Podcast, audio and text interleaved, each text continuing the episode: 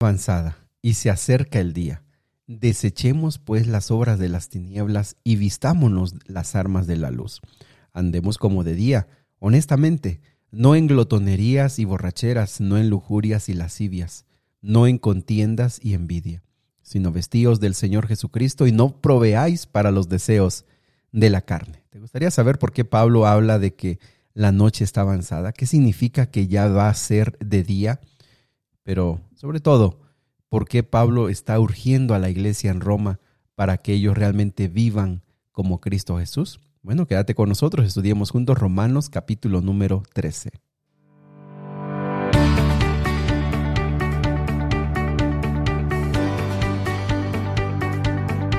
Nuevamente bienvenidos amigos, amigas al plan Revivados por su palabra. Me da gusto saludar a los que se están integrando, a los que están motivados y decir yo quiero estudiar la Biblia, yo ahora sí me lo propongo, con la ayuda de Dios vamos a salir eh, con todo el Nuevo Testamento. Te recuerdo que si te gustaría estudiar o leer y escuchar los audios anteriores, comenzamos en Mateo capítulo número 1. Puedes entrar en las plataformas digitales de Spotify, Amazon, Apple Music, eh, Google Podcast, perdón, y también eh, de Apple Podcast. Así que búscalo por ahí, que alguien te ayude principalmente en Spotify, muy fácil, muy sencillo. Ahí puedes buscar Daniel Morales Díaz y puedes escuchar desde Mateo capítulo 1. Es un viaje extraordinario que hemos realizado, así que te invito para que te conectes. Pues bien, vamos a comenzar. Toma tu Biblia, toma tu Biblia y vamos a Romanos capítulo número 13. Muy bien, Romanos capítulo número 13 es la continuación del capítulo de ayer, capítulo también muy interesante. Y, nos da algunos otros consejos. Les digo, todo es ya sobre cómo debe vivir el cristiano, cómo debes de vivir, qué se espera de ti, qué vamos a la parte práctica, cómo tú puedes eh, desarrollar em, una relación sana con los demás, pero también cómo tu vida refleja lo que ya está pasando en tu interior, la salvación que se está obrando, todas esas cosas que ya estudiamos cómo eso que ha estado en tu interior ahora se tiene que reflejar. Eh, externamente. Muy bien, el primer consejo que la Biblia nos da dice, sométanse a toda persona a las autoridades superiores, porque no hay autoridad sino de parte de Dios, y las que hay por Dios han sido establecidas. Y vean qué interesante, estamos hablando del contexto del imperio romano. Cuando tú te pones a, te detienes a estudiar cómo se vivía en ese tiempo, por supuesto que había opresión, por supuesto que había una pax romana que se le llama, que básicamente era matar a quien comenzara a apareciera alguna revuelta, algún problema, después se investigaba, pero la gente estaba muy en paz porque sabía que las autoridades eran muy enérgicas. Acuérdate que como siempre y hasta el día de hoy había corrupción, había maldad, había cohecho, la, la situación era difícil y había, por supuesto, que se permitía la esclavitud. Así que imagínate cómo eh, habrá sido para ellos escuchar este mensaje. Sométanse a la autoridad. Que las autoridades que hay fueron establecidas por Dios. Y vean el versículo 2, de modo que quien se opone a la autoridad o a lo establecido por Dios resiste, y los que resisten acarrean condenación para sí.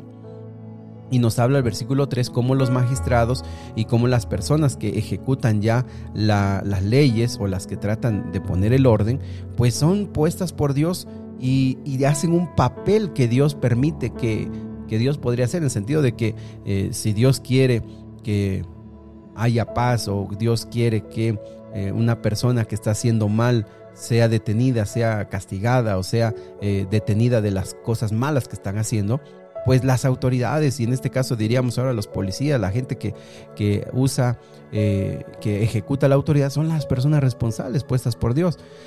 Y te digo, aunque en ese tiempo y ahora también podríamos decir nosotros, señores, que no sabes lo que tú nos estás diciendo en este tiempo, eh, la justicia, todo eso está corrompido y cada uno puede dar su punto de vista. Nosotros debemos recordar que este es un mandato del Señor, hasta donde nosotros podamos, porque al final de cuentas dice, si tú obras eh, rectamente, tú, si tú vives rectamente, pues para ti no va a haber problema, ¿verdad? Pero si tú te equivocas, pues vas a tener temor, ¿ok? Eh, amigos, esto, como les digo, solamente se hace cuando tú eh, tienes una relación más constante con Dios.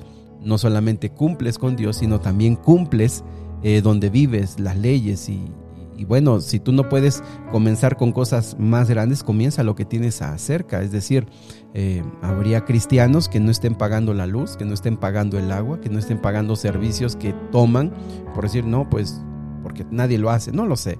Lo que quiero decirte es que hay cosas que sí podemos hacer en, nuestro medio y que muchas veces nos amparamos, decimos, no es que los demás no lo hacen y debiéramos ser nosotros diferentes, debiéramos ser los primeros en dar respeto. Y miren, me parece que el versículo 7 resume mucho de lo que estoy diciendo. Dice, pagad a todos lo que debéis. Es decir, al que se merece tributo, devuélvele el tributo. Al que se le debe pagar el impuesto, dale los impuestos. Al que respeto, dale respeto. Al que honra, honra no debáis nada a nadie. Les digo, es una forma diferente de vivir. La gente esperaría que el cristiano fuera una, una persona, quizá en ese tiempo me refiero, decir, ah, es un cristiano, es de una secta nueva, no sabemos qué hacen. Y cuando tú ves cómo viven, que viven dando respeto, dando, devolviendo el impuesto, dando honra al que merece o al que debiera recibir honra, dices, oye, esas personas son diferentes. Eso se esperaría de nosotros. Imagínate en la comunidad donde estemos, que seamos los primeros, los más cumplidos, los más eh, personas que sean más respetuosas. Oye, qué diferencia, ¿verdad? Pensábamos que eran diferentes. No debáis nada a nadie, dice, sino el amaros unos a otros, porque el que ama al prójimo ha cumplido la ley. Qué interesante, ¿te acuerdas? Eh, este tema de la cerca de la ley dice, el que ama al prójimo cumple la ley. Y eso es, y eso es así porque mm, el que dijo no hurtarás, no matarás, eh, no adulterarás, no dirás falso testimonio, no codiciarás y cualquier otro mandamiento, en esta sentencia se resume, ama a tu prójimo como a ti mismo. Y me encanta que leamos esto porque porque efectivamente la ley de Dios, si tú quisieras resumirla más y, y, tener los principios vitales de la ley de Dios, de los diez mandamientos, tú puedes decir lo que Jesús dijo y lo que aquí Pablo también está repitiendo es la ley de Dios se resume en dos principios básicos. Amar con todo tu corazón, con toda tu fuerza, con toda tu alma, con todo, todo, todo, a Dios y a tu prójimo como a ti mismo. Es decir, es amor a Dios y amor al prójimo. En eso podemos resumir la ley. No quiere decir que quitas pedazos de la ley. No, simplemente que si tú quieres tener los dos principios que mueven los mandamientos, serían esos dos. Entonces, eh, esa es la manera en la que se puede vivir. Ahora, todos estos consejos, vean el versículo 11, y esto conociendo el tiempo, que es ya hora de levantarnos del sueño, porque ahora está más cerca de nosotros nuestra salvación que cuando creíamos. Tú sabes perfectamente, si no quiero que lo que te quede bien claro, en el tiempo de Pablo, en el tiempo de los discípulos, todos ellos esperaban que Cristo Jesús regresara en su tiempo. Todos ellos. Todos ellos ya pensaban, el Señor va a venir. De hecho, acuérdate que cuando estudiamos el, Evangelio de Juan, eh, se llegó a pensar, porque Jesús dijo en ese, en ese momento con Pedro, Pedro cuando fue rescatado, fue redimido por Jesús, em, y Jesús lo, vuelve a rescatar en esa, en ese momento cuando le dijo, Pedro, ¿me amas? ¿Te acuerdas? No sé si, si se acuerdan, cuando Jesús le dijo a Pedro, Pedro, ¿me amas? Y después de ese momento, Pedro volteó y dijo, ¿y qué con este? Se refería a Juan. Y Jesús le dijo, ¿y qué? Yo lo que haga con Juan, no te preocupes, sígueme a, a mí. Si yo quiero que él viva hasta cuando yo regrese, no te preocupe a ti. Y entonces muchos entendieron que Jesús se refería a que Juan estaría vivo hasta, eh, hasta que Jesús regresara, Juan estaría vivo. No sé si, si, me explico con esto. O sea, la gente pensaba, Juan, mientras Juan esté vivo, Jesús va a venir. Y es por eso que Juan eh, de hecho es, uno es el último de los discípulos en morir, eh, la gente, cuando Juan murió, la gente se puso muy triste porque Juan murió y Jesús no había regresado. Ahora, de eso hablaremos más adelante, porque hay un plan eh, bíblico, hay una profecía bíblica hasta cuándo el Señor regresaría, pero ellos en su tiempo no lo entendieron. Lo que quiero que, compartirte es que en el tiempo de Pablo, ellos esperaban ya a Cristo Jesús. Por eso dice, es hora de levantarnos del sueño. O sea, si tu vida pública, si tus relaciones con los demás no demuestran lo que está pasando en el interior, es porque no está pasando. Si tú eres un cristiano, peleonero, incumplidor, que a donde quiera que llegas, la gente dice, es una persona revoltosa, es una persona que falta el respeto a todos, que no le da el valor a las personas, sea lo que sea, porque dicen que ellos son diferentes y, eres así, es porque en el interior no está pasando un milagro en tu vida. No has entendido la salvación, la muerte al pecado, vivir en Cristo. No, no has entendido nada de eso. Por eso es que vives así. Entonces Pablo lo que dice es urgente ya levantarte de ese sueño. ¿Por qué? Porque la salvación está más cerca que cuando antes creímos. Y amigos, yo quiero decirles que pues las profecías se cumplieron y ahora podría yo decirles también que nuestra salvación está más cerca que cuando creyeron ellos el Señor está por venir. Y ahora, decirles amigos, también que la muerte es algo seguro, es algo que nos puede suceder. Así que no digamos, si cuándo va a venir el Señor? También piensen que quizás nosotros no vivamos mañana o esta semana. ¿Me explico? Debemos estar ya despiertos para que públicamente se vea lo que está pasando en nuestro interior. Y dice entonces, la noche está avanzada. Es decir, eh, en esta noche de tinieblas, de oscuridad, de mundo, de pecado, ya está llegando a su final.